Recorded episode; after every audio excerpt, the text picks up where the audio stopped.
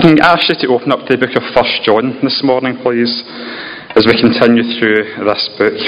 Fingers crossed we might even get finished today. Famous last words. So if we open up to First John chapter 5, that's where we're going to be this morning. For those of you that have been with us for the last wee while when I've spoke sporadically over the last couple of times, we'll know that we've been through going through the book of First John systematically. So we're in chapter 5 at verse 14. That's where we're picking up today. But just to do a quick recap on where we are, we also get the aged Apostle John here, giving us all this kind of rich instruction, all the things that he's learned in his walk as he walked alongside Jesus, seen him with his own eyes, heard him with his own ears, John's writing this letter to the believers. It's a letter to the believing church. And John's given us quite a lot of information up until this point. He's been saying, you know, some say that they've got fellowship with God, but they've got a walk in the dark, so they're not really fellowshipping with God at all. Some people are claiming that they've got a relationship with God, that they're saved, but they're saying they've got no sin, they've got no sin to confess, so obviously they're making God out to be a liar, because God says all men have got sin in them. Some people say they know God, but they're not keeping His commandments. So that's showing there's a lack of relationship there. The truth really isn't in them. And if they don't have the truth, do they have a relationship with God at all? Some people say that they're following Jesus, they're teaching about Jesus, but when you look at what they're teaching, it's a different Jesus from the Bible. It's a different Jesus from the Jesus that John walked with, talked with, heard, and had all that information on a first hand basis. And some people are saying that they're abiding in God, abiding with Jesus, but they're continuing on in sin and quite happy about it. So they really don't know God at all. So many people say they believe, but they don't truly know Jesus, they don't truly know God. And we see they don't truly have eternal life either because they don't have the truth in the first place. A lot of people maybe say they believe in God, but what they say out of their mouth and what they show with their life are two completely different things. There's a di- dichotomy in their life. You know, one thing's pulling them down in the world's direction, yet they're saying they're with God. So there's something not matching up correctly there. And when that's the case, we can see there's something wrong. That relationship with God maybe isn't there. Hypocrisy, it's that word, isn't it? We don't like, nobody likes to be called a hypocrite in our lives and we're trying to follow a walk with God. But that's really what we're looking at here. The letter's about assurance as a believer, how we can know that we're in the truth and our life is reflecting that. The last time we left in the verses, chapter 5, verse 12 to 13, it says, He who has the Son has life. He who does not have the Son of God does not have life. These things I have written to you who believe in the name of the Son of God, that you may know that you have eternal life, and that you may continue to believe in the name of the Son of God. So, certainty of your relationship with God, certainty of salvation, eternal life, that is the purpose of John's letter here. So that we can really know that we're in the faith, have that confidence, and without any shadow of doubt, to know that we have got eternal life. So we continue today in verse 14 of chapter 5, and it's a statement, and we continue on all these things for the people who know they're standing with God. He's writing this to people who know they're in the faith and they're sticking to the truth.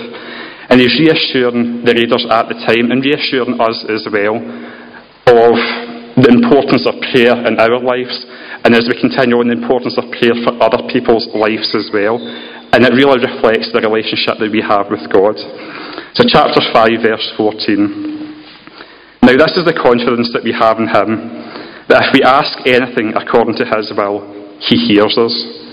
And if we know that He hears us, whatever we ask, we know that we have the petitions that we have asked of Him.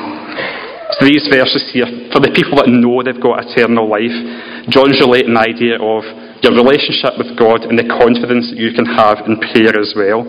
And he's saying here, you know, if we ask anything according to his will, he'll hear us. His ears are switched on. So we see there's a purpose in prayer, asking as well. There's a power in prayer as well. We have to ask, we have to ask anything, but at the same time, it's got to be according to the will of God. And if we do that, we're assured we get the confidence that God's switched on and He's hearing the prayers that we are offering up to Him. So it's important, the kind of first thing that we notice here. When we pray to God, He hears us. And that's something we always need to take on board. Whatever we're praying up to God, He's not switched off, He's not turned His ears off. He hears us all the time, which is good news. Well, have you ever had that conversation with somebody and you're standing there, and you're talking away, and the person's looking at you and, you know, the light's on but there's nobody at home. You're yapping away nothing's registering. You know you're talking away and they're like, we see God's not like that. Our words do register with God. I know sometimes I've got that kind of selective hearing as well, especially when it's like, can you put the bin out? Can you wash all the pots? Can you pick up your dirty socks? And I'm kind of, don't listen to those things there. But when we pray to God, we see God doesn't have that selective hearing. He listens all the time. I thought this wee story linked in quite well as well. Think about this journalist. He's getting moved to offices. He's getting moved to the Jerusalem office of his newspaper. He gets an apartment overlooking the Wailing Wall.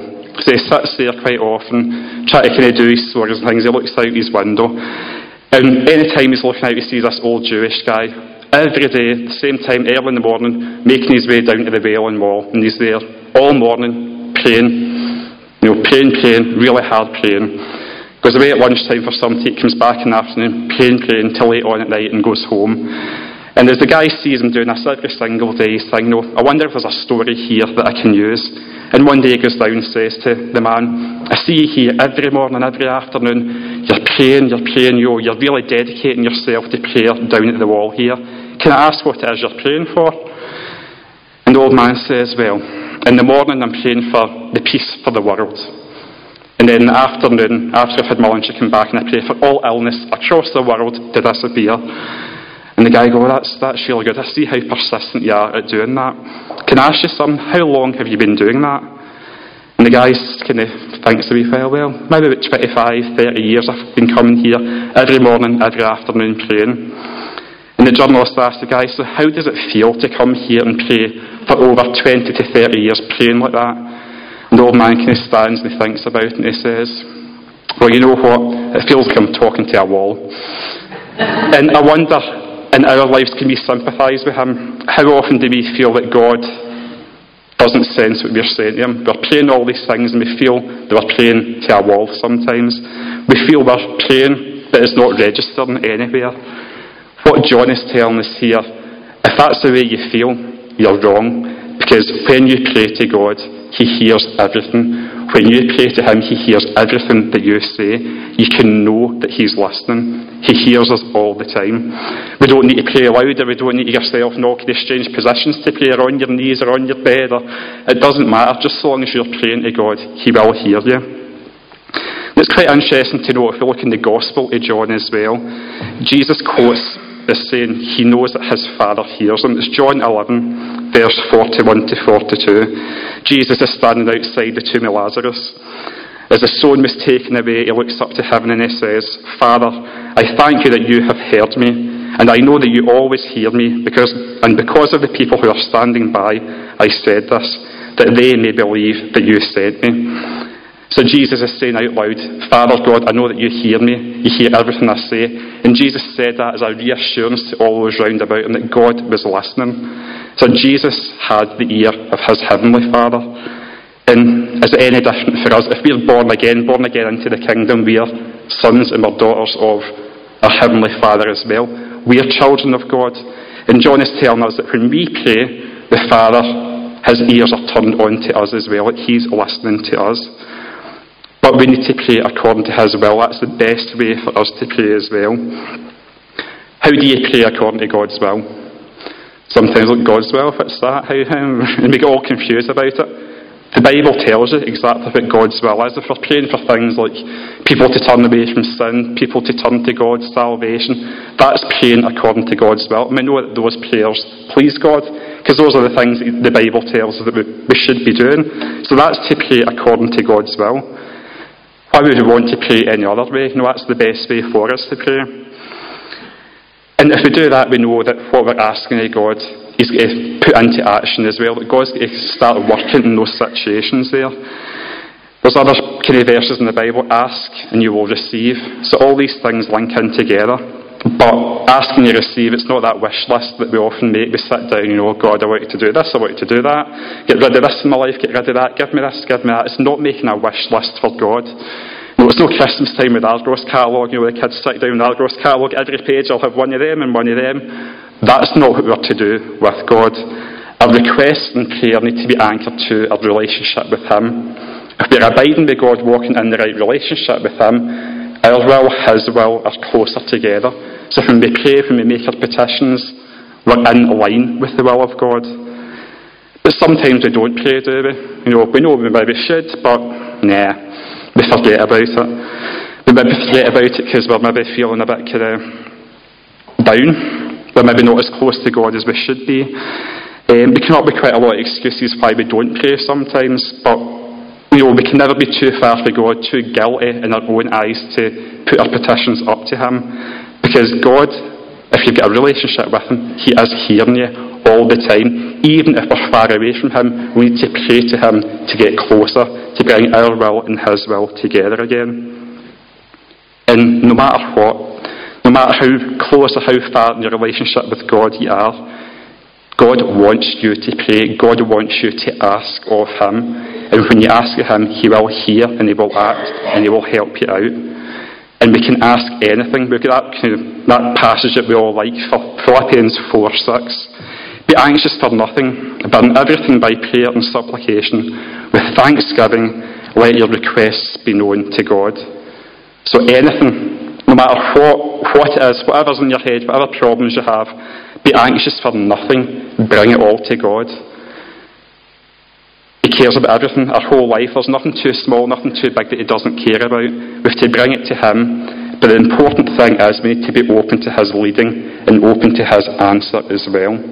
Sometimes you might get the answer yes, sometimes you might get the answer no, and sometimes you might get the answer wait. That is when our faith gets tested. That's when we need to abide in relationship with Him and leave up to God and be, be trusting in God in that situation. But Ideally, we should be asking and praying according to God's will. When we, dis- we need to discern His will, we do that by reading the Word, praying to God. When we do all these things, as I said, our relationship with Him gets closer and we become more in line with His will.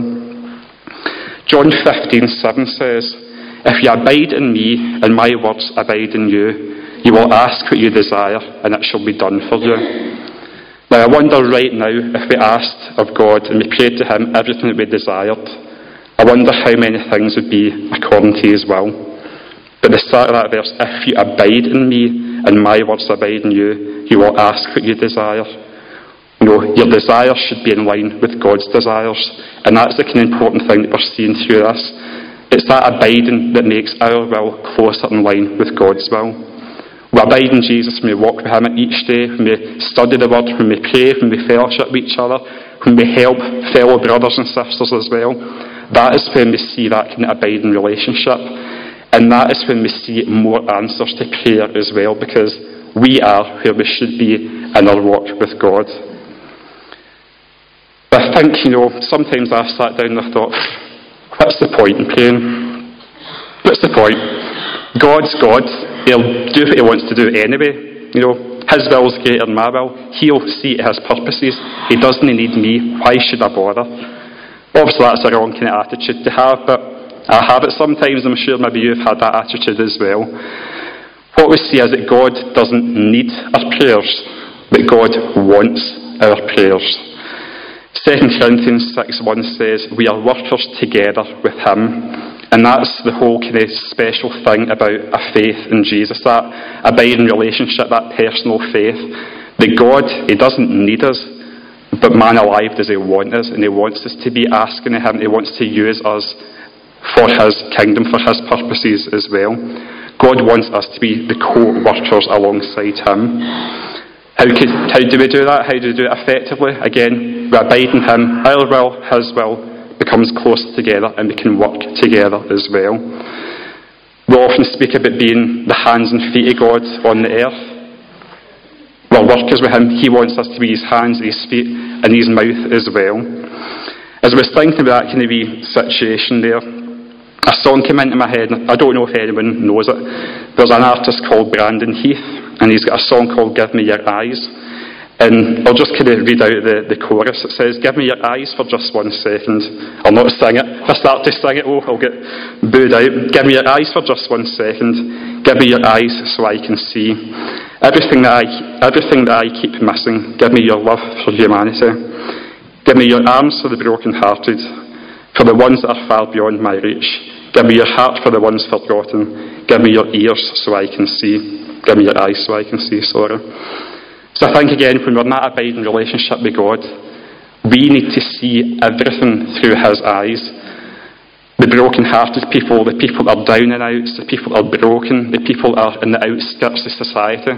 When we do that, are we not being in line with the will of God? If we are praying for those people, those situations, are those not the prayers that will see answered because we know it's according to God's will?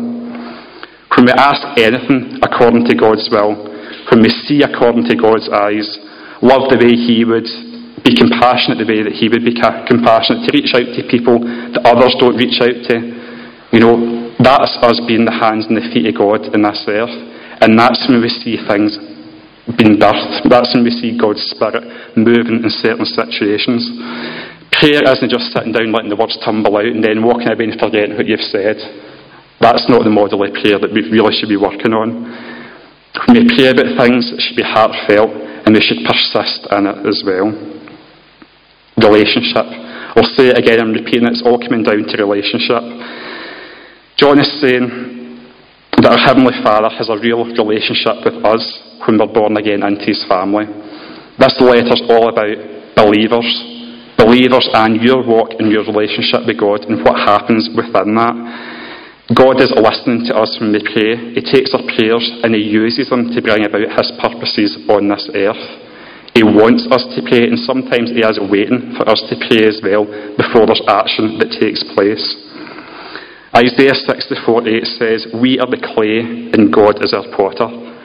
We need to be people that open ourselves up to God and say, I'm a big lump.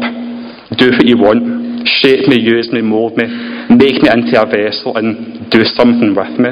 Because sometimes we're sitting down, we're thinking, you feel it's just big splatty dough. You really don't know what to do.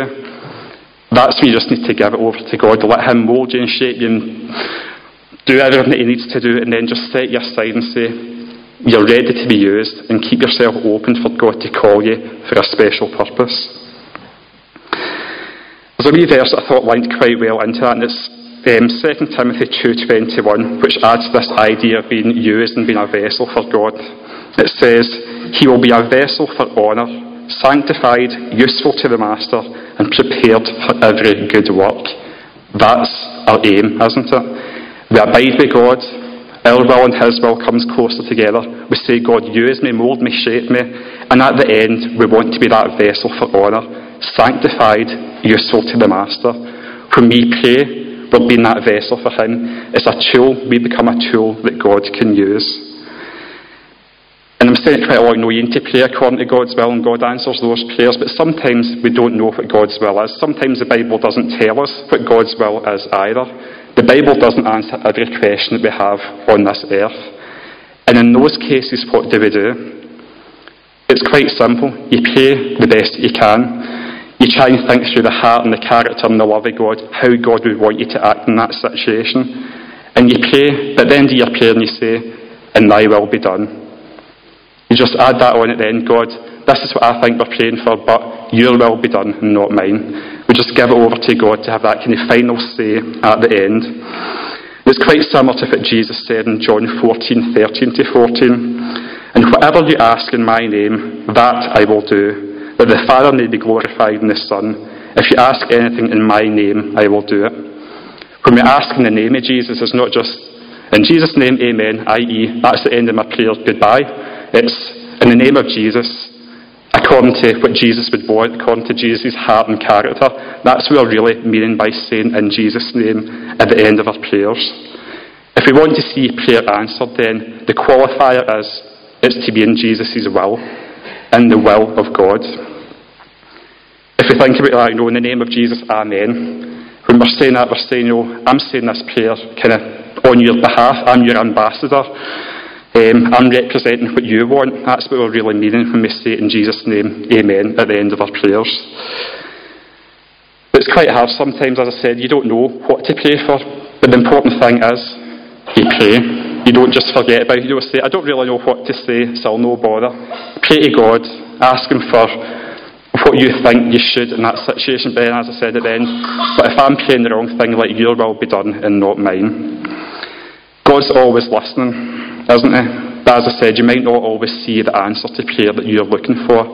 It might be the yes, it might be the no, it might be the wait, and it might be a, you'll just need to hold your horses now and give me time. There's a bigger plan here, and you need to trust me that I'm in the background here, working out the bigger plan. So, what does prayer do? Prayer do? Do we change God's mind by prayer? Or do things get changed by prayer? Do we get changed by prayer? I think what we need to understand in this circumstance as well, whatever we ask for from God in prayer doesn't mean that He has to give us what we want. We are not changing God's mind. If we see God changing his mind, then that would be quite a dangerous situation. If we could pray and change the mind of God, what would happen if we done that? Think of some of the things that you prayed for. If God actually went, right, okay, you've prayed it, so I'll need to do it. What a mess we would be in just now. And that's when we see a lot of kind of Christian circles going down the wrong, the wrong road. The whole name it and claim it. I've said it to you, God, so you need to give me. No, that's really not what it's about. And we can see if we can reverse back a bit. You're not in line with God's will if that's the attitude you have in prayer either.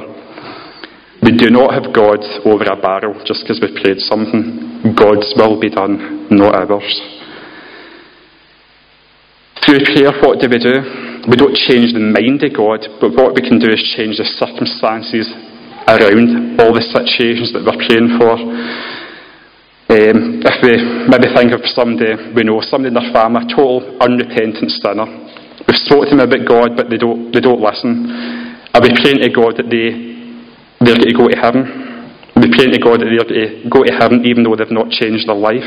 That would be changing the mind of God, and that's wrong. We see that's against what the Bible says. So what do we pray for? We pray for their lifestyle, that their eyes get opened, their hearts get softened, that they start to receive the truth of God. Those are the things that we're praying for in that circumstance. Martin Luther puts it in this way he says, Prayer is not overcoming God's reluctance, but laying hold of his willingness. What is God willing to do in our lives and the lives of other people? Those are the things that we focus on. Does prayer change things?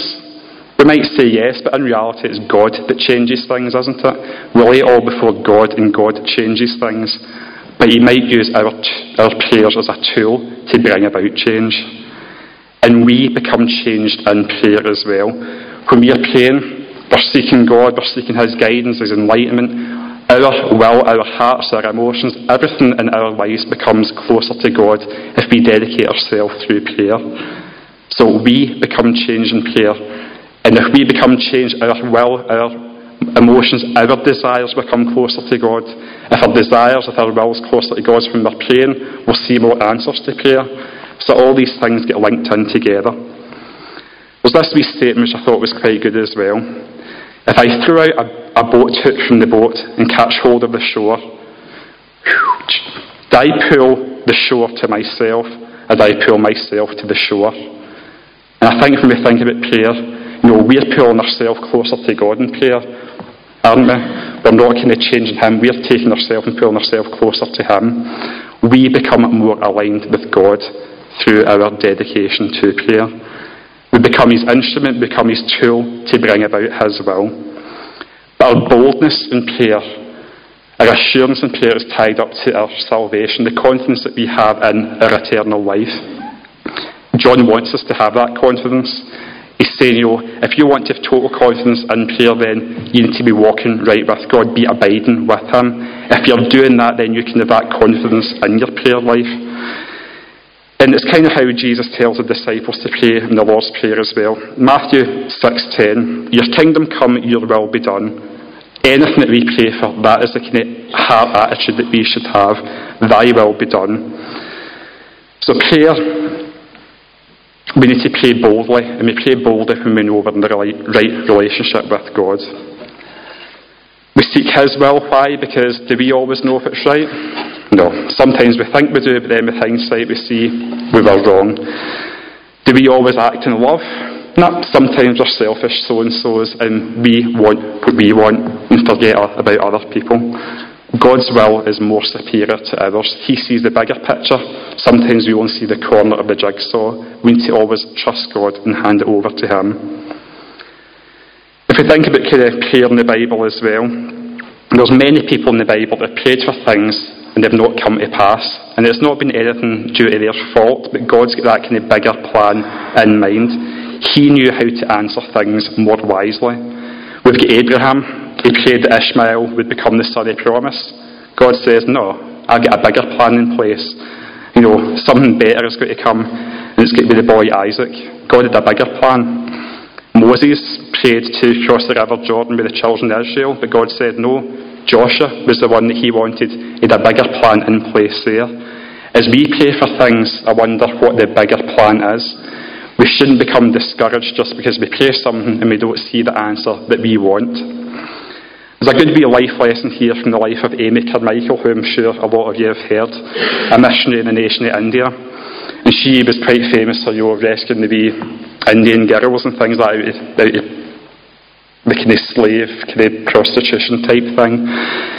And Amy Carmichael told this wee story when she was a wee girl, which her mum was in faith and kind of brought her up to know God and to kind of pray for things.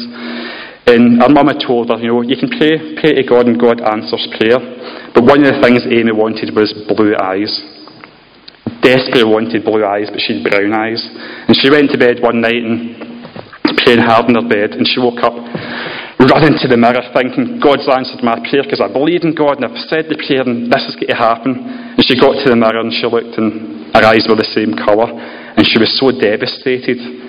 But then it kind of struck her. Well, God's answered my prayer. He said, no, although she didn't get the answer that she wanted, she had a wee kind of life lesson there. And off she went, slightly disappointed, but she kind of realised that God had answered her prayer. It wasn't until she was an adult. She was in India, she was working with the, of, all these girls, but she was in disguise because she was incognito trying to help these girls out of the, the temple prostitution. And she was wrapped up in the sari, she kind of stained her skin with coffee and stuff like that. And a revelation had struck her. She would not have been able to do that if God had answered her prayer as a young girl, because they would have looked at her and seen the striking blue eyes that nobody from that era would have blue eyes, and should have been caught and should have been killed, and she wouldn't have been able to help all those thousands of girls that she had helped. No was an answer back then, but no was an answer for a very specific reason. God's seen the big picture, where at the time she only seen the small corner. So, God always knows best how to answer our prayers. His will, His plans, His purposes, He will answer according to them and not ours. But John here is telling us pray, pray about anything, but pray according to my will. If you don't know it's according to my will, put and my will be done at the end and trust God to answer in the right way. When we pray, pray out of a relationship with Him, abide with Him, have your will and His will come closer together. But prayer is not only about you, it's about the bigger plan as well. God wants you to pray about anything. You're, uh, if you're anxious about anything, bring your prayers and your requests to Him, but don't remember other people as well. Because prayer can draw other people closer to God as we go on to verse 16. If anyone sees his brother sinning a sin which does not lead to death, he will ask and he will give him life for those who commit sin not leading to death. There is sin leading to death. I do not say that he should pray about that.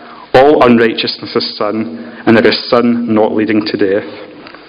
So basically, through that quite of wordy statement there, John is telling us that prayers for other people can lead them to life. I wonder how many of us are standing in church today saved because somebody's prayed for us in the past. We might not know who or when or where, but a lot of us will be a testimony to that fact here. And John is saying if you see somebody in sin, the first thing that you should do is pray for them. You shouldn't go up to them and do the. Pray for the person. And if you need to speak to them, make sure that you're in prayer first of all, and God has aligned your heart with His heart before you speak to the person, or else you could actually push them further away in the wrong path they're going on. John tells us that we should be alert to other people round about us in their spiritual state and the walk that they're having, and we should be quick to pray if we see something not quite right. I wonder if we've ever looked at somebody and seen them go in the wrong direction and thought, aye, okay, bye, and just stepped away and done absolutely nothing about it and not even thought twice about it. That's wrong. Even worse is we look at somebody they've done something wrong and go, haha, glad it's not me. That makes me look a wee bit better. Look at them.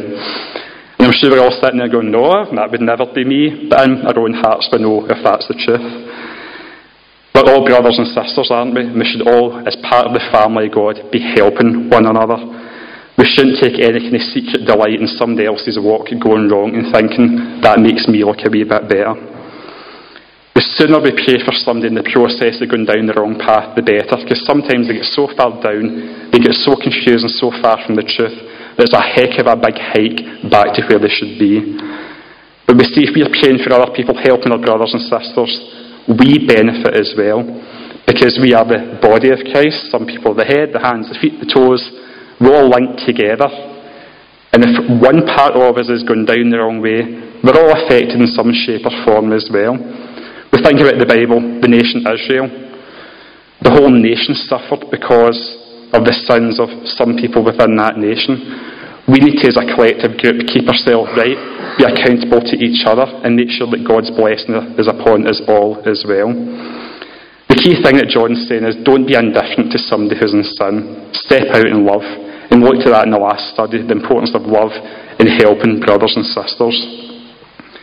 So if we see something, someone in sin, pray about it. See somebody in a difficult situation, pray about it. Whatever we see that we can pray about, do it, is basically what John's telling us here.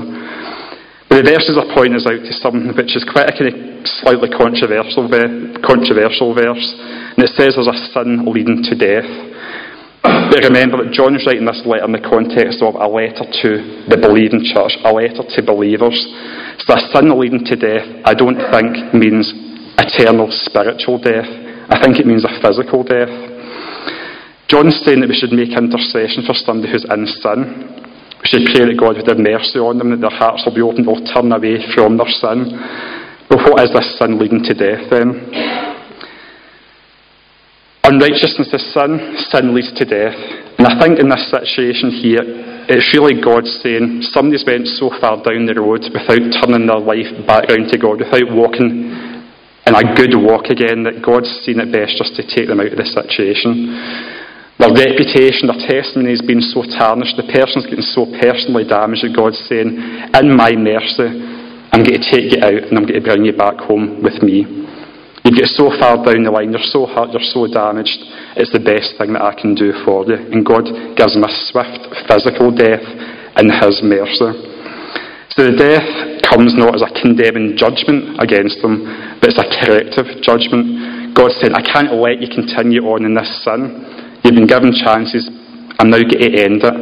But we see it's not a you're no longer in the kingdom of God, you're losing your salvation. You're still going to be with God, but you're not allowed to be that bad witness in the here and now.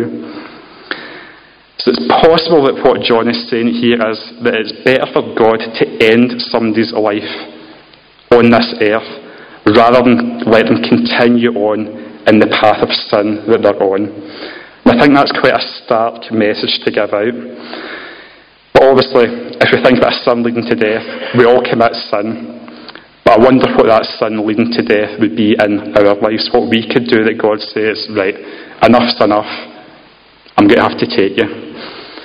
And I don't know, I can't answer that. I don't really know if I want to know the answer either. But it just helps us to think, you know, we need to be in the light as He is in the light and to keep away from that walk of darkness.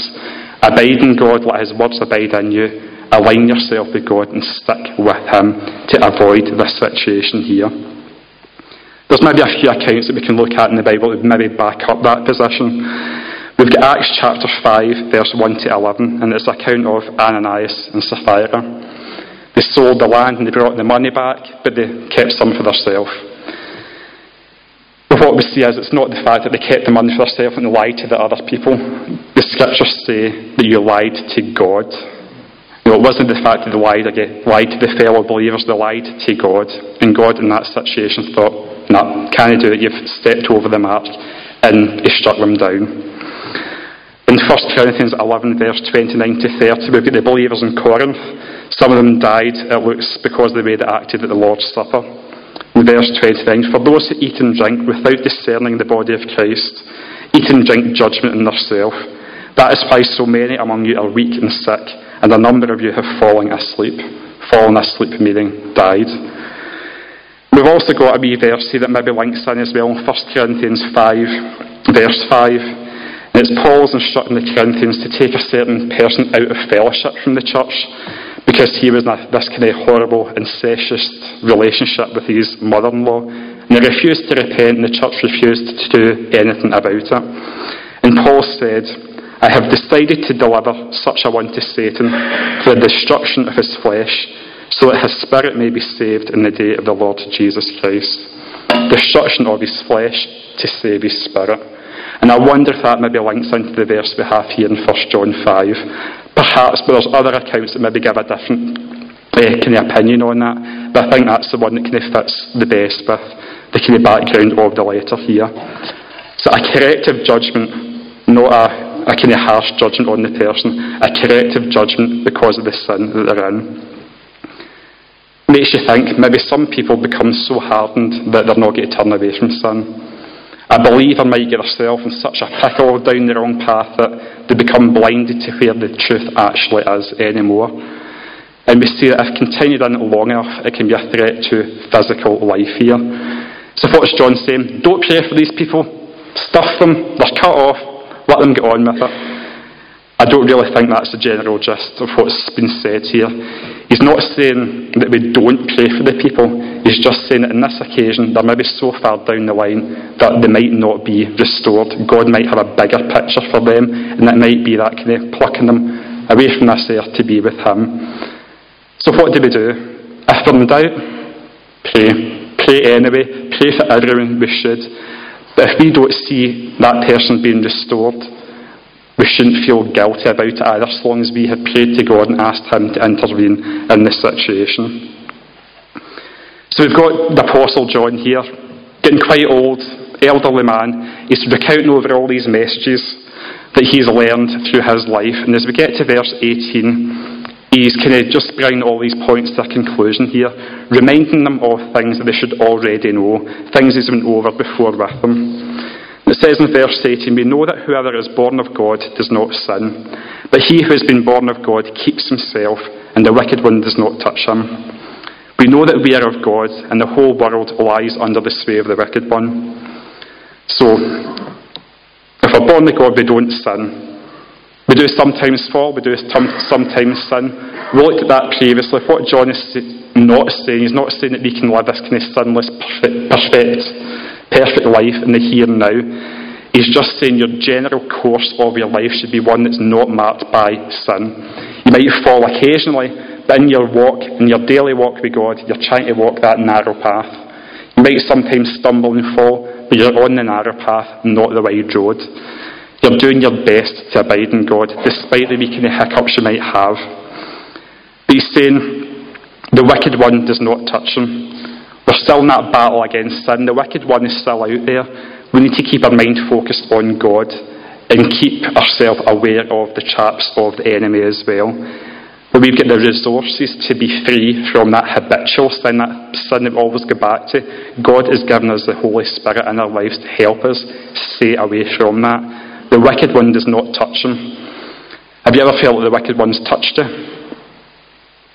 Attacked you, pulled, pulled you down? And we think, well, how does that really tie in there?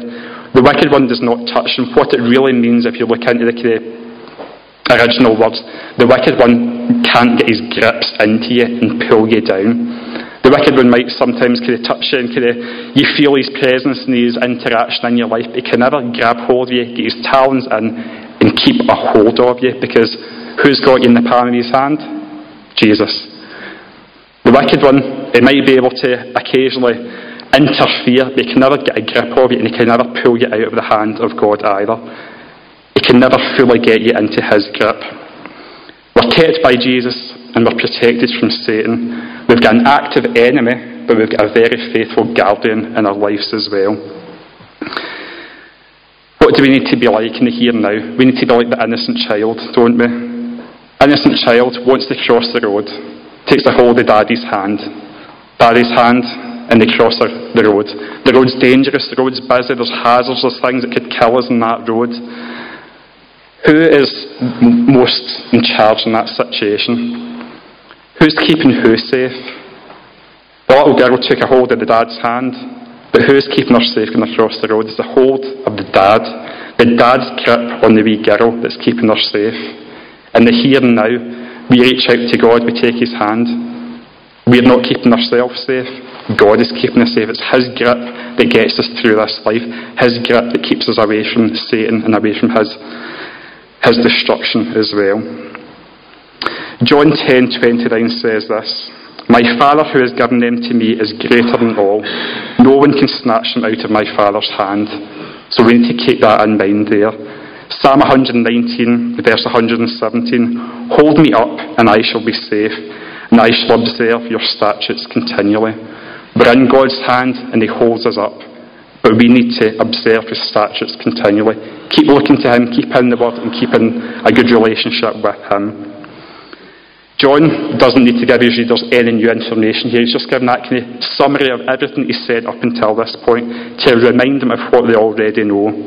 Verse 20 says, And we know that the Son of God has come and has given an understanding that we may know him who is true we are in him who is true, in his Son Jesus Christ. This is the true God and eternal life. Little children, keep yourselves from idols. Amen. John's reminding these readers to know the Son of God.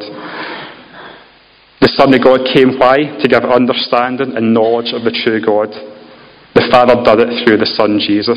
And John's repeating the word true here three times in the verse. True, true, true. Truth is important. That's one of the key things that John's been saying from the start. Be in the truth and know what the truth is.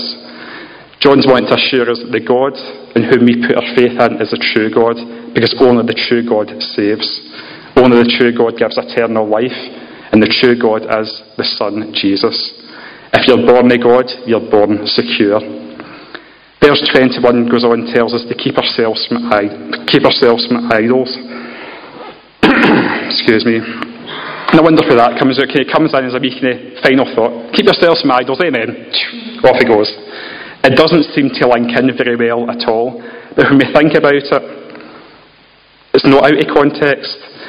John's entire message has been stick with God, stick with the truth, stick with your fellow believers. If we fall into idolatry, then we fall away from God. So he's just summing it up by saying, stick with God, stick to what's true, and you'll keep yourself away from the wrong things. The people in John's time was that kind of Gnostic thing starting to come in, that they're teaching about a Jesus who was a kind of a wee ghost, and all these kind of different different theologies that were completely and utterly wrong. People were making up their own God, their own theology, their own Jesus. If we relate that to today, if we look at all our churches across the UK and then abroad, what Jesus do we see being taught across the land here? There's many, many different ones. They're idols, they're not the true Jesus, and we need to bear that in mind. Many people are very sincere in what they believe, but they can be sincerely wrong as well. We need to make sure we're sincerely right and we're standing on the truth. Spurgeon puts it this way if you sincerely drink poison, it will kill you. If you sincerely believe a lie, you will suffer the consequences. You must not only be sincere, but you must also be right. Today, just now, are you right in your faith? Do you believe the right things? And are you walking right with the faith that you have? The enemy to our relationship with God is idolatry, putting our thoughts, our emotions, our focus on something else other than God. It doesn't need to be a wee statue. It can be your sport, it can be your job, it can be your family, it can be church activities, doing just busy doing things but not focusing on relationship with God. Whatever it is, the Apostle John is saying, be wary of it and keep yourself far away from it. Abide in God, let His word abide in you, and stick with Him. Doing that will protect our relationship with God. Lies lead to ignorance, ignorance leads to idolatry, and idolatry will lead to immorality as well. That is the slippery slope that we can go down. So what's John saying? He's saying, be sure that the Jesus you follow and worship is the Jesus Christ of the Bible, the real historical one. Right at chapter 1 at the first verses, John heard from him, saw him, touched him, felt him. That is the Jesus we're talking about. That's the one that we need to follow. The Son of God is truth, and the Son of God is eternal life. So we've been told to love God, love people, love the truth, and pray for other people in our circumstances as well. Put our desires to the side and focus on God's desires. And let His assurance and confidence fill you. Know that you're born again. Know that you've got eternal life. And know that your prayers are being heard when you pray according to His will. Avoid things and avoid people that will pull you down in the wrong direction. And just like Jesus did in Matthew chapter 22, verse 37 to 38, John tells us what the most important thing is. Love the Lord your God with all your heart, with all your soul and with all your might, mind. This is the first and the greatest commandment. So that is really who we're leaving it today. Know the truth, save the truth, abide in God and stick with Him. Walk in the light as He is in the light. And if you don't have a relationship with God, John is telling you, you're in darkness. You need to get that sorted. Satan's grip is in you. You might not realise it, but you're getting pulled down in the wrong direction. You can sort it out by coming to Him, receiving forgiveness, salvation, assurance, and faith. Those are gifts that God will give you. Let's close in a word of prayer. Heavenly Father, we thank you that we can open your word this morning, Lord. We thank you, Lord, that we can get so much instruction from your holy word, Lord. We thank you, Lord, that we can just see your character shining through in this epistle of John. As John these words, Lord, as a kind seasoned sage, Lord, somebody who walked and talked and discussed things with you, Father, we can get so much teaching from it, Father. Help us, Lord God, to stick with you. Help us, Lord, to, to focus on a relationship with you, to abide in you, Father, to abide in you and to align our will with your will. To pray for things according to your will, to see people according to your eyes and your heart, Father. Help us, Lord, to be the people that focus on you and what you want, Lord, and just to set our own desires to the side. Lord, when we pray, help us to have that confidence, Lord, that you are hearing, and you are going to give, give an answer to our prayer, Father.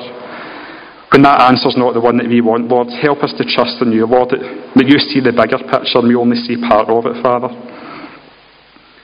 Lord, protect us. Your word says that you know, the wicked one can't get his grips into us, Lord.